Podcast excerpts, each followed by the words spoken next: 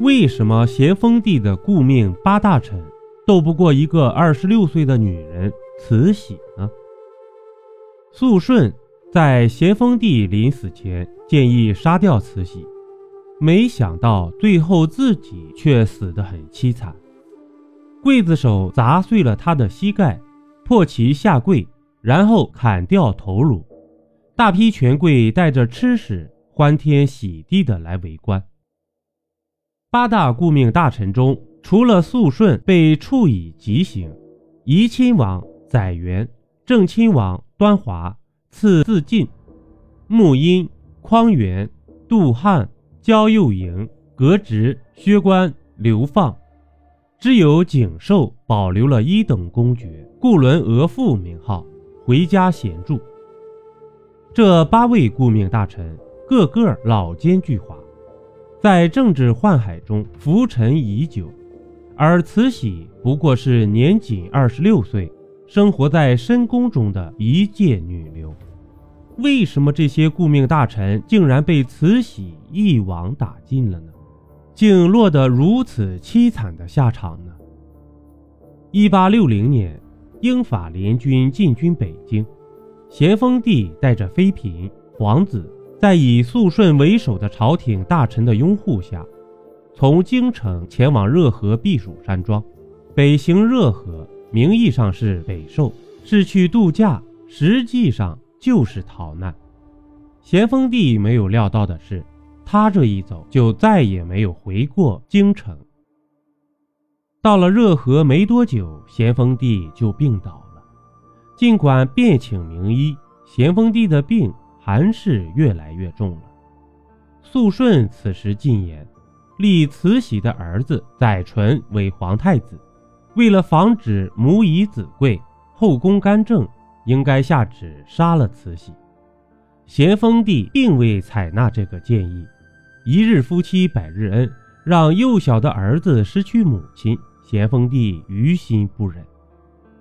此时朝廷形势非常微妙，被咸丰踢出权力中心的恭亲王奕欣与英法两国签订了《北京条约》，解决了争端，威望渐隆。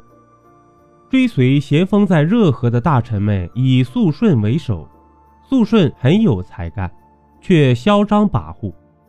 咸丰帝活着时可以压制住肃顺，如果他不在了，载淳只有六岁，无人能够压制肃顺，皇权很可能被肃顺掌控。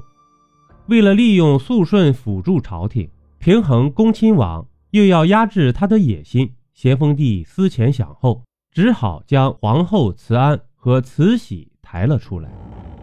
东宫慈安老实敦厚，才能平平。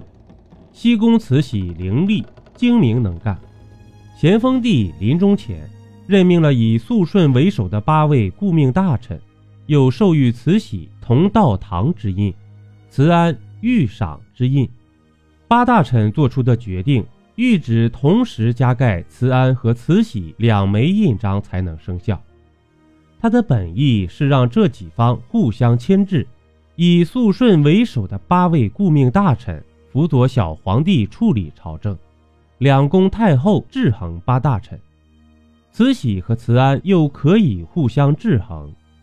这样的安排看似合理，咸丰帝却忽略了几点：一，虽然几方牵制，但是慈禧和慈安握有决定权，他们可以否定肃顺的任何建议；二，小皇子年幼，两宫太后。可以借用小皇子的名义发号施令。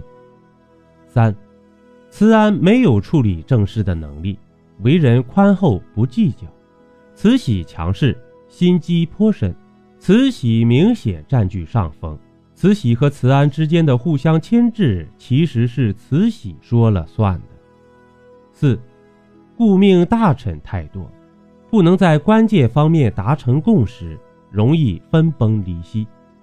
这果然，千里之堤毁于蚁穴。因为这些缺陷，咸丰帝精心设计的治国策略，没多久就被慈禧搅得天翻地覆。邀您继续收听下集。